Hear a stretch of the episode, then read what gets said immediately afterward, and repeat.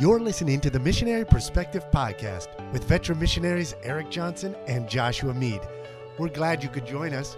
We trust this podcast will be both a blessing and a challenge as we relate topics in world evangelism from a missionary perspective.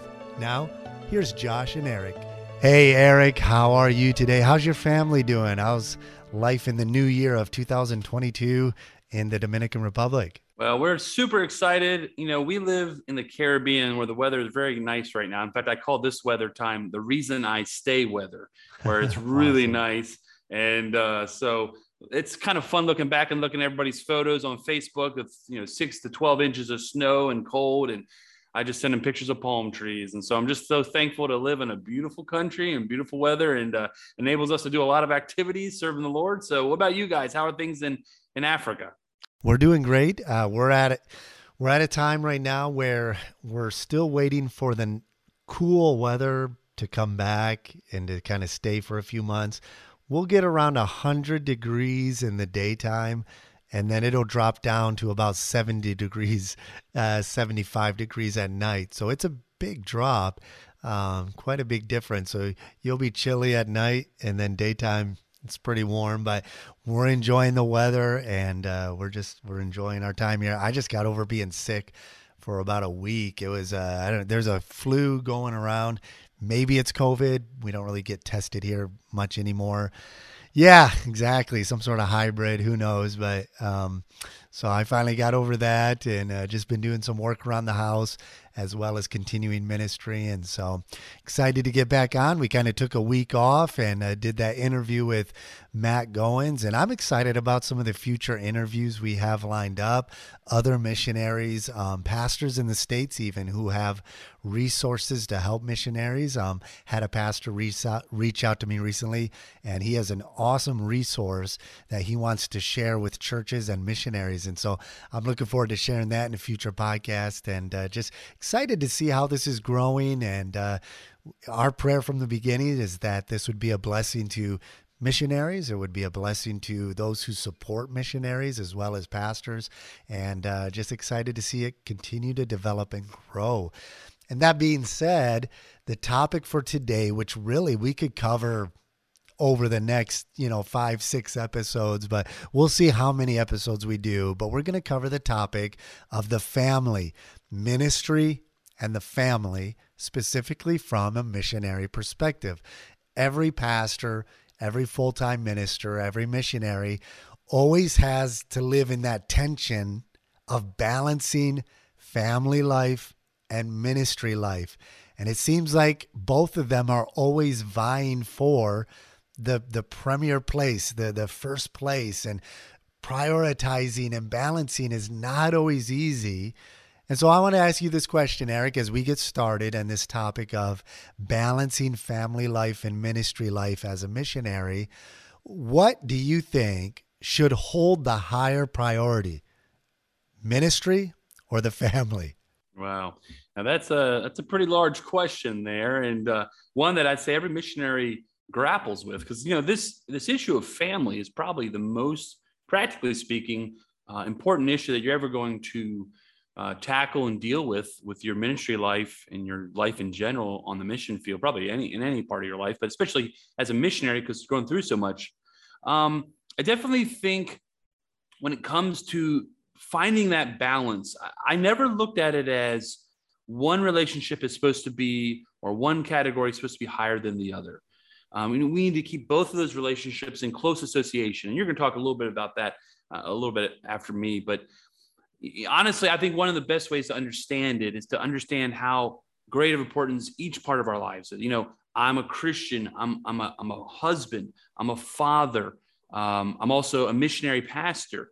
And instead of having those in maybe bulleted, listed priorities, we need to look at having Christ in the center of our lives. And there will be times in our lives when the ministry uh, may come up and the kids and, and the family relationship will have to um, kind of work around the ministry.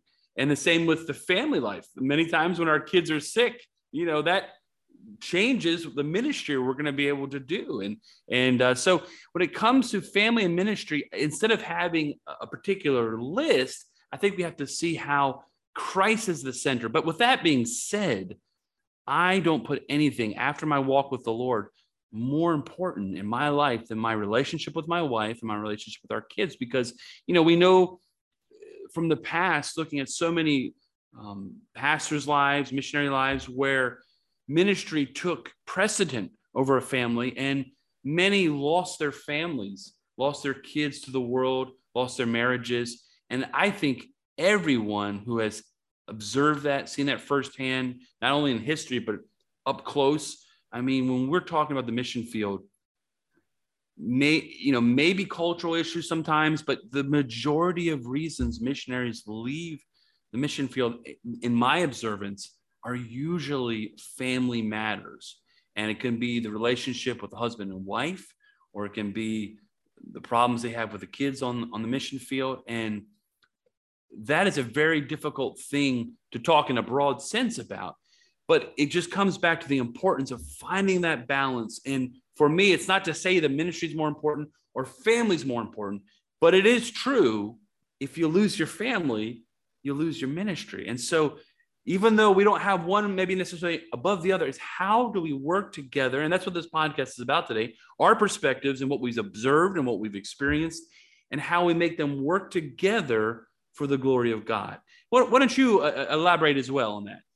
Yeah, I totally agree. You know, you think you look at the scriptures and you look at the biblical qualifications for an elder, for a pastor, they have to do with your personal character, your walk with the Lord, and it has to do with your family life.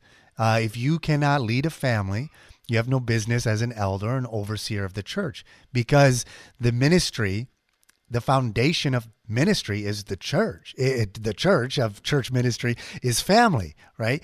Ministry, it, a big thrust of ministry is building up families or some aspect of family life. And your family can be blessed by the ministry just as the ministry is blessed by good, solid families. And so it's this relationship um, that they do go hand in hand. And I like what you said the priority is your relationship with the Lord Jesus Christ. And you walk with the Lord, and He will help guide you when you're spirit filled into how to steward your family responsibilities as well as your ministry responsibilities. Um, and I, you know, what you said it was important. If you lose your family, you've lost your ministry. How many missionary biographies have you read, or how many missionaries do you know that went to a place? They started a work, and then maybe somebody they trained took over the work and split the church and took their ministry from them. And what does a missionary do? He takes his family, goes to another area, and just starts again. You can lose your work. Somebody else can come and betray you and take your work away, but you can still just go start over. You lose your family. You don't get to just pick a new family and start over in ministry. Okay. So you have to keep Exactly. And so you have to keep those things in mind that really they, they bleed in together. A good elder, a good pastor is going to steward his family and make his family uh, a priority in his stewardship just as much as he would others. Um, I would do a lot of interrogation whenever I traveled. Um, on furlough, on deputation. If I was in a Bible college, I would always find where the missionary kids were and I would ask them questions because as I was preparing for the mission field, I wanted to know how to be a good father on the mission field. And so I would try to find the missionary kids that were in Bible college that had a heart for the Lord, that didn't turn out bitter and upset about their whole situation, you know, having been missionaries and this and that. And um, I would ask them, is there something that stands out in your mind that your parents did that kept you from becoming bitter over being uprooted and or even growing up in a foreign culture foreign to where you are now? What helped what did they do that you can think of that of kept you from avoiding this uh, developing a, a, a, heart to turn away from the lord and and uh, be bitter and all that? Every one of them had different, you know, they had different uh, responses, but the top response was this our family always prioritized time as a family. We did ministry together as a family, uh, we did outreach together as a family. But every one of them made this one statement. Okay, every missionary kid I would I would ask, they would say yes, they had they were together as a family, they they did ministry together, but there was this one key element I noticed each of them would say. They said, "And our dad always had time for us. We always knew he was approachable and available for us whenever we needed him." And that to me was such a big deal. I, I really made sure that was ingrained that my door is always open because I've I've seen missionaries who, whether it's out of guilt, because when you're on the mission field, you do have more of you have more freedom to serve as a family, especially if you're isolated. You're in a place where there's few other missionaries. Uh, it's just you and the family, and that can be precious time together, ministering together as a family, you almost have to go out of your way to not spend time with your family on certain mission fields, you know. And sometimes, you know, I've, I've met a missionary too that maybe they felt guilty because the, the background they came from emphasized the work of the ministry like was basically hours you put in. And if you weren't putting in 80 hours a week separate from your family in the ministry, you're not doing the work of the ministry. And these guys that I'd met, that I, I they almost were, would go out of their way to be isolated and not spend time with their family. And I thought that's just such a disappointment to see. You don't have to do that. It's not one over the other. I remember uh, having a, we were in California and uh, just visiting a church and we were drive. The pastor asked me if I could drive him to the airport the next day because I was heading that way. And it's a well-known pastor. He's he's well known, especially for speaking on the family and um, just an excellent Bible preacher. Um, some might know him. His name's Jim Schettler. Uh, he was the pastor of the church there in Pensacola for a while. He's out in California now, and uh, just a great preacher. And so I was asking him different questions, and it's funny. The first question he asked me, the first question as we're driving, he said, "Josh." He said, "Now, what do you do uh, to spend to to make your family prioritized on the mission field?" I said. Man, that's a question I was going to ask you. like, you know, what do you do? And so we began talking. And uh, one of the things he said, and this is kind of what you mentioned, he said, you don't prioritize one over the other. Ministry is not prioritized over the family, and the family is not prioritized over the ministry. They're a relationship that go hand in hand. And he said sometimes the ministry will be prioritized over the family. He said, let me give you an example. He said, if I tell my children, my wife, this Friday, we're going to go uh, out to ice cream and we're going to go to a ball game, let's say. If I tell them we're going to do that, and I like what he said, he said, I never make promises, I make plans. And so we would plan to do something. Um, but if I got a phone call you know, an hour before we planned to leave for this outing as a family, that a member of the church had died and I needed to be at the hospital immediately. Well, he said the ministry prioritized this plan that I had made with the family. But he said, be sure to do this, Josh. He said, my family knew and we had we had a policy that if something came up where the ministry had to be prioritized over a family outing and we had to cancel that family outing, he said that my family knew that the next week we would double down on whatever it was we were planning to do. So we would instead of let's say we we were going to go to the beach on Friday. Well, now because I had to do this ministry thing, next week we're going to go stay overnight in a hotel somewhere and spend 2 days. And so he said we got to a point where my kids almost wanted something to come up so that they could get double, you know, double the price. And so I thought it was, yeah, I thought that was really good advice. And so the more I thought about those things he was sharing, um, the more I thought, well, how, how, how could you define that sort of relationship? And two words as I was looking at really came up we we've we've heard the word synergism a lot. You know, when we talk about teams, you want that synergistic energy. Um, and I think the family and ministry, it's really there. There's two words that define it. It's a symbiotic relationship. It's a synergistic relationship. Sim, symbiotic relationship define symbiotic simply means yeah. It simply means something that is involving interaction between two different organisms that live in close close physical association. Uh, when it comes to people and relationships, it denotes a mutually beneficial relationship between two people or groups. And so when it comes to ministry, it is symbiotic with ministry and family. These are two relationships, two things that you are called to steward as a pastor, as a missionary, um, that they both function hand in hand and then synergistic. So not only do family and ministry live in the same environment, you don't have ministries if you don't have families. And if you don't have a family, you can't have a ministry. Now, that's not to say single people can't minister, but in the context of the whole ministry of the church, right? You're dealing with family units. Okay. That family units make up the ministry, whether it's somebody who's single, a married couple, a couple with children, a retired couple with no children, grandchildren, whatever it may be, we're dealing with family units. And so these are two things that live in the same environment of Christian living. And then synergism simply means the interaction or the cooperation of two or more organizations, substances, or agents that produce a combined effect greater than the sum of their separate parts. And so that's where we come back to family and ministry. You don't really prioritize one over the other. They can both empower each other and they can both bring harm to each other, right? If you distort one and, and place too much of an emphasis over one, uh, then it can hurt the other. They exist in the same environment, yet they're distinctive from each other, yet they have equal importance, right? The ministry is just as important as the family. The family is just as important as the ministry. Um, but you can't neglect one to the detriment of the other uh, neglect one and emphasize the other. They have to function in harmony as God designed.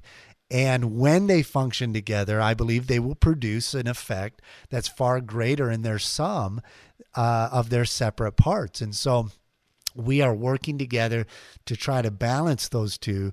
Now, the question is, how do you do that? You know, what are some practical aspects? We've established now, I think, pretty well that both ministry and family are important. They are based on your relationship with Jesus. You established that well. You have to walk with the Lord. If you don't have a personal walk with the Lord, if you're not growing in your personal spiritual life, um, then both your ministry and family are going to hurt from it. Let's get into some more practical aspects, okay? Because um, there's we're going to get into some practical aspects, and then I want to finish up with kind of what makes ministry and family life in the mission field unique. Okay. But let's get into more general terms. And again, this is coming from a missionary perspective, but I think it can it can really help anybody because Sunday school teachers, you know, you're balancing family life and the ministry God's given you. Bus director, a bus worker, th- these are things I think can apply to all of us who want to serve the Lord and yet be good stewards of our family, whether we're husbands, wives, uh, or whatever. So let's get into some more practical aspects, specifically on, you know, from a missionary perspective. What are some ways in which uh, you, Erik, have written down or that you've put into practice of of really helping to balance two missionary life, ministry, and the family? Well, I think something that needs to kind of be maybe put out here as well for those who are listening. Both Josh and I have the perspective and the, I think, in, in a way, advantage that as our families uh, grew, as our children were born, um, many cases, they were either born on the mission field or, you know, spent the majority of their lives on the mission field. And so it is a perspective that's going to be different that we're going to talk about a little bit later on, maybe when you bring a family uh, along at a different stage in life. And so my kids have known nothing but living here. Three of the four were born here. And so, in some sense, I've had that advantage where this is all they know. But that being the case, bringing them along uh, to do ministry, I would say in the in the beginning part of the stages, as they were babies, there was a lot more obstacle. There were a lot more obstacles uh, because of childcare and you know just a lot of missions work I had to do by myself while Holly was having the kids get to a certain stage. But with that being said, the kids, to be honest, have been one of the greatest ways of mm-hmm. attraction to our ministry. Uh, for instance, if I'm out canvassing or knocking on doors, you know, I'm kind of a goofy looking white dude and people are kind of looking at me strangely. But boy, if I got a couple beautiful little, they call them rubios here, blondies, even though my kids aren't necessarily blonde, they call them rubios. uh, they are very interested. What's going on here? Or one of the things we've done frequently, and this is mostly pre-COVID. We don't do this as much now, just because of the culture. Unfortunately, it's little a little um, antsy about COVID. But we would go to city parks, and we would go and we bring our tracts, our invitations, and the kids would play on the playgrounds, and other kids and families would, hey, well, who are these guys? And they would go over and they would talk to our kids, and they really enjoyed interacting. Maybe uh, putting a few of their Spanglish words out there and our kids talking to them. And it really knocked down barriers. And we could talk to families, invite families, explain to them what was going on in our church. And we really emphasized with our kids hey, listen, you are a part of the team. You are helping us get in that front door to these people's lives and their hearts because you're just being kind. You're showing a smile. You're playing on a slide with a little girl, a little boy. And very early on, making them understand you know, it's not dad, it's not dad and mom, it's all of us together working uh, to see people come to know Jesus Christ and grow in the Lord. And so that's how we would incorporate them early on as young kids. Now, as they are growing now, they, you know, because they speak the language and uh, because they are saved and they're baptized and they've grown up and been discipled now, now we're hitting some stages where they actually really are helping in the ministry. But I think early on, just always making them known this is not just dad's calling. It's not just dad and mom's calling. You know, we're we're a family here together. Now, I know we'll talk about a little later on. That might be difficult if you come into that at a stage where kids are older, and we'll talk about that. But for that missionary who maybe has their kids growing up on the mission field, my advice with balancing it is making sure the kids know we need your help you're a part of this you are you know a part of helping us see other people come into the uh, kingdom of god and i think kids really get excited about that think you're going to talk a little bit later on about interacting with them and i think the more we can talk to our kids and and explain to them their role and how it is important um, but also have that open door policy because you know I, i'm thinking of an instance where we did go to a ball field one time, Zach and I, and I always try to take advantage of that and talk to the adults there and tell them who we are and what we're about. But Zach likes to play baseball. Well, this time it was an unfamiliar, and Zach is a very outgoing person. He is not shy by any stretch, but for whatever reason, it was very overwhelming that day. There were like 50 to 60 kids, and a lot of them just kind of kind of rushed up on him or touching his hair. And it's like they had never been around an American, which wasn't necessarily the case in some of the other ball fields. And I could just tell right away he was overwhelmed and he was almost brought to tears. And I say, Hey, buddy, we don't have to stay here. That's, you know, I understand we'll go find another place. And so, as a parent, you don't want to be pushing your kid to do something they're not comfortable with in the culture. But as they grow up and feel comfortable in the culture, I would make much of the things they're learning and, and say, hey, yeah, I know, I know missionaries who maybe came to the mission field in their 40s, maybe middle 40s, and didn't learn the language as well and have a difficult time calling up and ordering things on on the telephone and they'll get their kids who you know didn't even have language studies that that quickly picked up the language and their kids will pick up the telephone and they'll call and the people on the other side think they're national uh, kids and so i think parents when it comes to that interaction with ministry and family. And we're going to talk a little bit more practical ways we can do fun and and th- those kinds of things. But really, as far as the that symbiotic relationship, I think it's just constantly telling the kids how useful they are. In fact, I'll, I'll give one example before Josh talks. Is I remember specifically we went to this one family's house and their kids were very unruly. I mean, they they just were so distracting. And we had our kids with them, and they knew how to take those kids to the side and just play with them and Holly and I had a chance to talk to the couple and they they got saved that day. And as we drove away, we were talking about how wonderful it was that this family got saved, this couple. But we really emphasized, Holly and I, how the kids were a part of that because they were able to keep that distraction away from the parents, and the parents could clearly hear the gospel. And I could just see their their chests puffed out, like, "Wow, we're missionaries too." And so I think those are maybe some practical ways that we've tried to implement that in our life and our family. Yeah, I like what you said about that. Let them get involved in areas of ministry. Uh, let them know they're involved, that they're just as much a part, but don't push them beyond their, you know, boundaries of their comfort zone. And so a lot of times people say, you know, missions is about getting outside your comfort zone, which it is, but you got to pace yourself. And I tell this to missionaries getting to the field just moving from the States or Canada to the mission field, you're stepping outside your comfort zone. And so you need to be challenged. You need to try new things, whether you're husband, wife, or kids, but but pace yourself. Don't let yourself get so overwhelmed. And I think that's a big key too. Um, that one of the stress factors, and can even be, um, what do you call it? The uh, uh, missionary shock, you know, culture shock. A big part of it is getting over, becoming overwhelmed your sensory overload of everything that's new. And we are going to talk about uh, toward the end a little bit about what makes family and ministry life dynamic and what makes it unique on the mission field. Um, but part of that has to do with that. You're you're dealing with so many differences. And not only that, but going back to the States, right? And one of the big things is it is, I think, easier to keep your family involved on the mission field than it might be going back to the states. It can almost sometimes, if your kids grew up on the states, like or in, on the mission field, like our kids did, it can be more overwhelming for your kids going back to the states than it can be on the mission field. We first went back, and um, our son had never been around as many white people at once as when we first went back, right? Like he just he was 2 months old when we got to the mission field and he was about 3 years old when we went back to the states for the first time and we went to a church and there was just he was overwhelmed by just so many white people and he found like there was like one black guy in the church and he found him and went right up to him. And it was almost like hey i know you. Like can you can you please help me out here? There's too many white people.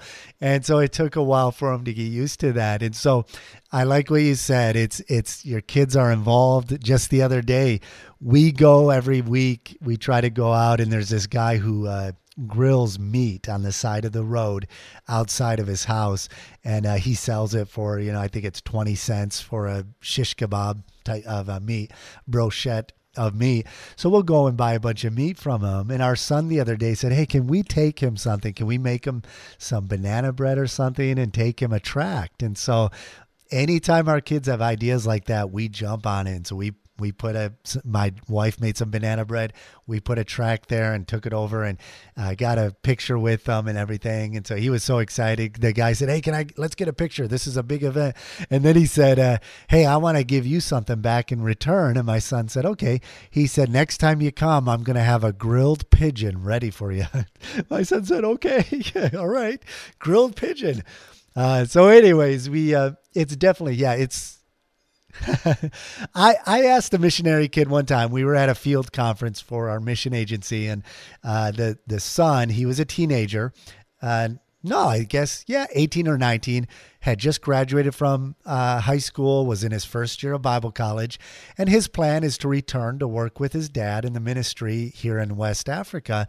So I asked him when he drove me to the airport, just I kind of grilled him, interviewed him. What are some things your parents did? What are some things your your dad did that you know, helped cultivate your desire to return to the field. And one of the things he said was, my family and my dad never made it pressured me that this is something like it was expected of me that you have to become a missionary like we are. Um, you know it wasn't there wasn't that pressure put on. Another thing he said that his his dad did he said i always knew my dad was on my side he said when you know when you're on the mission field you're growing up you are the outsider. And so th- and this is some of the advice we're giving it seems like common sense but i'll say this. When you get busy in the ministry you can get so distracted with ministry and things that you forget there are certain things you have to be intentional about that we don't communicate that we just assume. Of course i'm on my kid's side but he said, My dad would intentionally communicate that to us, that we knew he's on our side, he's got our back.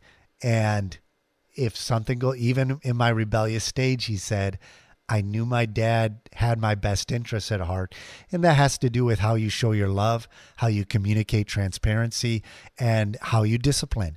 Um, and that has to do just with being empathetic, compassionate, but, you know, having discipline as well. Another thing he said was, um, and this just this kind of struck me. I also put this into practice. He said that when my father disciplined us, or when my f- mom and dad disciplined me, eh, and I thought this was interesting. He said there was always one thing that they never took away from us. So if we got grounded, if they said, okay, you don't get to play video games on the weekend, you don't get to do this, he said there was always at least one thing that we were both good at, that was productive, and that we enjoyed that they would never take away from us no matter what. And he said that that was helpful. And, and for them, it was basketball. They they loved playing basketball. Uh, sports can be productive for your health, and it was you know good for interaction. And so he said, no matter how much trouble we would get in, he would never take that away. And uh, for some reason, that stood out to him as something that was important. And so I've made some application of that in our own life when we discipline our kids. And then the last thing that uh, this young man told me was, my dad just made sure we were always together. So if we were back home, um, if we traveled, you know, he tried to make sure we were together. And uh, we just, you know, for school events, he just tried to set up his schedule to where we were together as much as possible. And I think that's important too, not just on the mission field, but back on furlough. Again, it can be overwhelming for your kids that grew up on the field when they first get back on furlough. And so learn to be there for your kids as much as you are uh, on the mission field as much as you are when you're back in the States. And that goes with your wife as well. Of course, you need to be there for both transitions. Is there anything else you wanted to add? Because I, I want to get into, as we close, what makes family life and ministry life dynamic, uh, unique on the field. But what did you want to add there? Right? Yeah, I think I think one thing that you're kind of talking about some things that we were saying are common sense and obvious. Um, I've tried to notice in our kids as they're getting older. We have a 13 or 14, well, almost 14 year old, 12 year old, 10 year old, and uh, almost eight year old. Oh, wait a minute. She, yeah, almost eight. And, and um, I know one of the most important things for them to feel secure here in the mission field. And I know this seems so obvious, but I just feel like if I don't say it, it's stupid. Is to show your children how much you love your wife, mm. is to show them how important mom is and that you are going to take care of not only their needs and protect their needs and help them out when they don't feel, you know, when they feel vulnerable, whatever, but it's to always show them how much you love mom. And I just know that when I'm hugging on Holly and I'm kissing on Holly and I'm, you know, holding her hand, I'm showing, I'm helping out, you know, whatever way it is, you can see they're picking up on that and they're saying that's we have a good family that way. And doesn't make make me doesn't mean I don't mess up a lot of times, but I can tell that energy that's there is because they feel, oh, this is the proper way we do this. And um, I'm not, I'm going to say this and people are going to, uh, there's certain pastimes that men have that take hours and hours away from the family. Be very mm-hmm. careful of that. Um, if you have a hobby or pastime, that's great. But if you can, have it be one that you can include your children in, your boys in, you know. And uh, I just think that that family time is not just okay. We have this planned, but it is really it's got to be true. It's got to be something you enjoy doing. I remember when Holly and I went on deputation. It's so funny how we prepared in our minds all the practical things, but we never thought about. And I'm glad for this. We're going to be together 24 hours a day. I mean, there were you know, since that time we got married, there have been very few times in our lives, you know, very few times where we've been apart.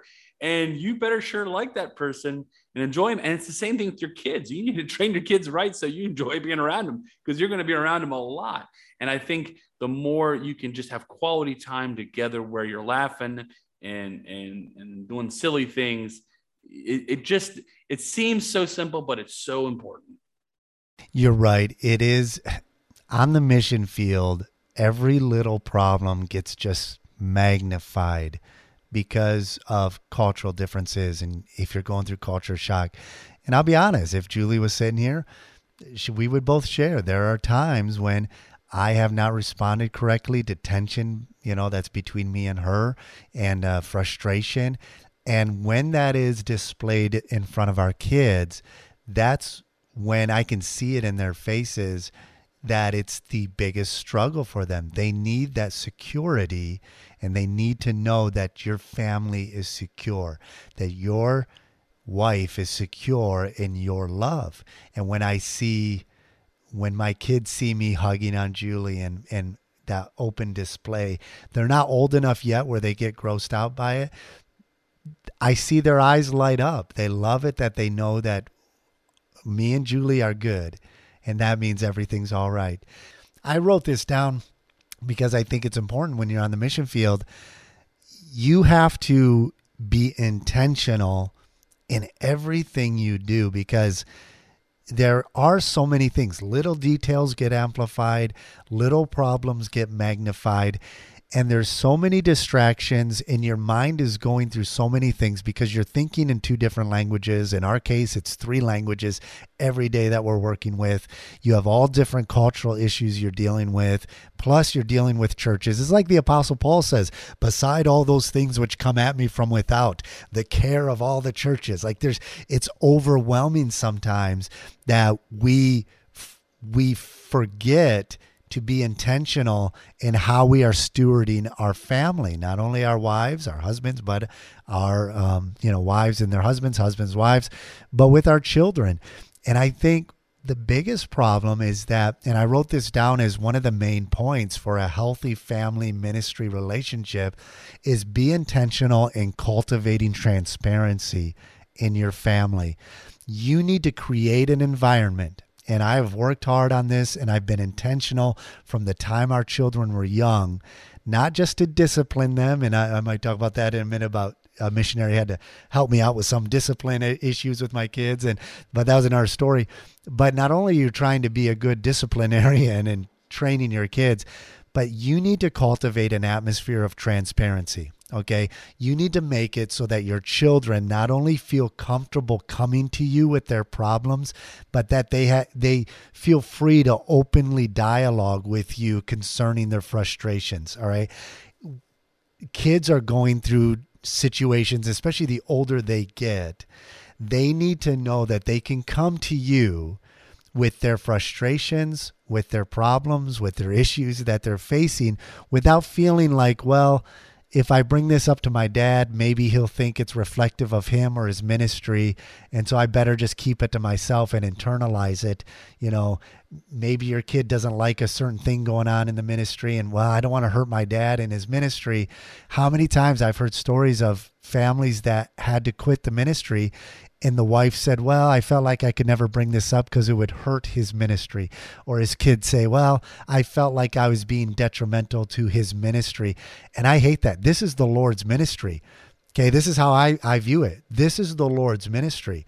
And He's given me family and He's given me church to minister to. He's given me a people to evangelize. He's given me a family to oversee. That is the ministry, all of that. I am a steward of those three things my church, those lost that I need to evangelize, and my family.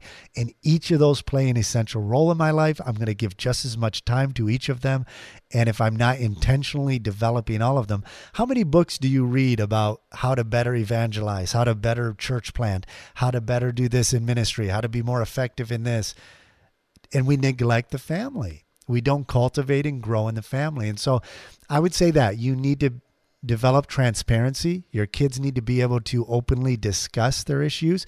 You need to be able to discern between a, a, rebellious spirit and a spirit that's just hurt or maybe is struggling.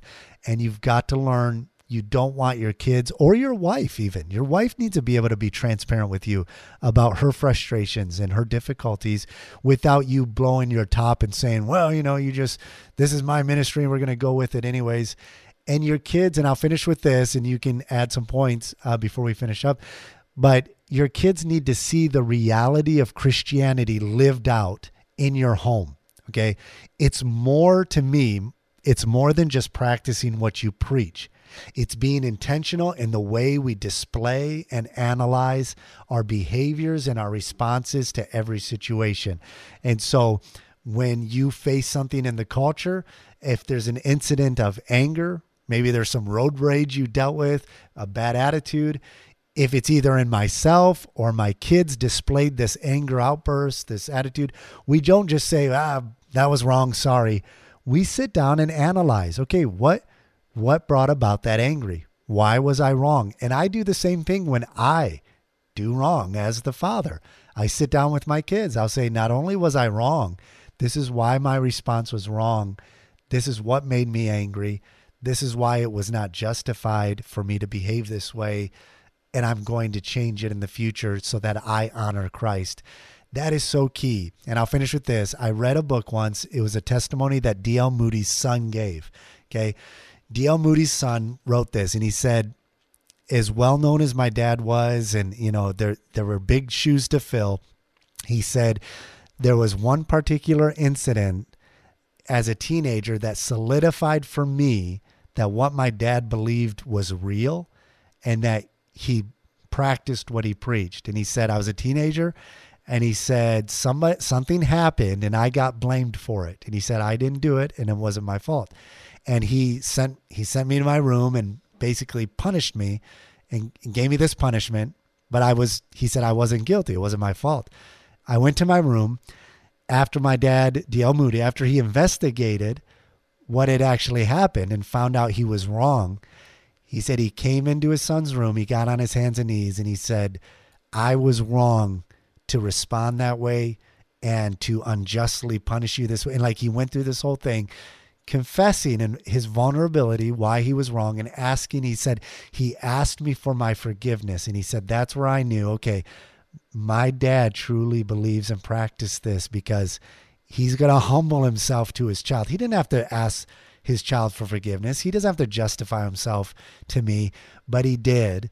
And he said that for me solidified that this is the I'm going to follow in this footsteps. I'm going to, you know, live the Christian life. And so for me, if there's any takeaway from this from this uh, episode here, to me, it's important to cultivate an atmosphere of transparency in your home so that you deal with issues as they arise. You don't want anybody internalizing these issues in your home, these problems, these changes that are taking place, and then it just blows up, and you're left like, "What happened? Well, yeah, I, we, I thought we were all doing good. I thought everything was all right." So be intentional in cultivating transparency and openness and biblically responding to problems in your home. Yeah, I couldn't agree more, especially that part about transparency and humility. Um, we make it a priority in our church to emphasize the family. We'll talk about that a little bit later as far as practical steps. But one of the things I try to encourage the men in our church and the leaders of the families is to say, you have to be willing to ask forgiveness of your kids when you make mistakes the kids are so forgiving. Kids, I think, hold on to bitterness when they see someone living a double minded life, when they see someone you know, being a hypocrite. But if you're able to admit your mistakes and say, listen, please forgive me, I want to do better in this, it's not that you've given your kids to be rule over you. It's just humbling yourself to be Christ like that uh, Philippians 2, humbling yourself and saying, listen, I've made a mistake uh, I'm trying to teach you to do right, and I made this error. Please forgive me. In our in our lives, we've seen that, and, and as we've tried to teach that, also model it to our church members, makes the greatest impact, I think, in kids believing that what my parents believe is real. It's changing their lives. It's showing them their difference between them and the world, and and that transparency also may also come into play when it comes to family decisions that need to be made. We had a very big thing happen in our life about a year ago when we found out we thought we were going to have to leave the house we were renting for over 12 years. And there were just a lot of decisions that had to be made. And once the kids were kind of clued in on that, we brought them into the decision making. Now, the kids weren't going to have a majority right. decision, right. but they had a lot of say in it. We wanted to get their input. And ultimately, the Lord allowed us actually to purchase our home, which was a great blessing. And but hmm. I know from that day on, especially, they felt really really part of the decision making process. And so there have been other things that have come up over the years as well, where when it's proper, we'll uh, clue them in and ask their opinions and try to gain some advice that way because we want to know how they really truly feel about it. And they know we're going to make the best decision for the family, but they have a say in the matter. And I think it's just so important uh, to do all those things. And Josh and I are talking about this because we've we've made these mistakes and we're trying to write them down and, and put them in a podcast form. So when we when we have a problem here in a few weeks, we can go back and listen to it. Oh yeah, I, I didn't do that. You know, exactly. we don't we don't come from a point of point of view that we we've conquered these, but these are what we've learned through good examples, uh, trial and error. And I hope these have been some uh, specific principles to encourage you today. Exactly. I think we're going to close out there. We're kind of coming up to our hour mark. There's so much more left to cover. There's an article that I read. It was really good about discussing transitions um, on the mission field and how specifically specifically the husband needs to um, recognize the burden and the the really the difficulty that those transitions can be. One of the questions we're going to ask, and maybe this is what we'll talk about next week, is what makes ministry and family life unique to the mission field. And I think one of, if you're going to summarize it in just one thought, it would be cross cultural transitions. Uh, any pastor in the States that goes through a major transition, you know, that's where the pressure point is going to come from with the family, your wife, and balancing family and ministry and things like that. Anytime a ministry grows, it's going to put more pressure and time constraints on the pastor or the, the church leader. But when you add in, you're you're in another culture, you're in another language. It just, it, like I said earlier, it magnifies little problems, and if we're not intentional in how we deal with those problems, then it can create issues that your family, your kids, your wife internalize and don't even know how to express sometimes. Or if you're the type of guy, and this is kind of what spurred it on, is as I heard somebody uh, a missionary recently was had said that to him the ministry was more important than his family. And it just broke my heart to hear and there are guys that feel that way that my ministry takes precedent over my family. I don't know how you come to that conclusion biblically but it's out there. And that's kind of what spurred us wanting to discuss this topic is that like you said at the beginning if you lose your family, you don't have a ministry anymore. You can lose your ministry and still have your family and go start a ministry somewhere else. And so I think in next week, we're going to look a little bit more in detail about some of the specific challenges of learning to balance ministry and family life uh, through the transitions that come with being a missionary. Uh, I think you were going to chat a little bit about transitioning back to the States. Um, there might be a future podcast interview some missionaries who've done that. So I think over the next uh, you know month or two, we're going to bring this topic up quite a bit, uh, whether it's me or you chatting about it. Um, I know I wanted to go in detail about um, family life and teenagers on the mission field, whether your kids just hit their teen years uh, whether it's transitioning your teenagers back to the States. I know we want to talk about that. Or whether it's if you feel called to be a missionary and your kids are teenagers, should you wait till your kids graduate to go to the mission field? These are all important topics I think that we, we need to address and chat about. And so we'll uh, we'll touch on those topics in the coming future. And if you have any questions or areas that you think uh, you would like us to hear us talk about on the missionary, perspective podcast about family or mission life. I appreciate those who've already uh, gave us some input about family life and, and ministry uh, online and a couple groups we're in. We've had some people reach out to us, give us some great insight. So, like Erik said, what we're talking about today is not just stuff we've put into practice, but it's we've talked to other missionaries, missionaries who've mentored me, have helped me to develop this philosophy of how we're trying to raise our kids. And uh, we're just trying to do what pleases the Lord as we fulfill his calling in our life. Yeah, Josh, couldn't agree more. I look forward to discussing this topic in the next few weeks. Um, there are two passions in my life that I've tried to implement in our church is a passion for missions and a passion for the family. And uh, I think so many times they actually do, they're intertwined. Uh, they don't have to be separate topics. And um, I really enjoy, I really encourage men to be active in the lives of their children. Like you mentioned, having that open door policy where they can approach them and talk to them about things. Boy, when you treat your kids um, maybe older than they are and, and trying to talk to them maybe like young adults and explain things to them, I feel like, at least in our case, kids really respond well to that. And uh, you show them how much you love them and you sometimes I have to say to them, like I do, hey, I can't tell you everything about the situation. I can't explain every detail. Uh, you're not old enough, but the things I can explain to you are these.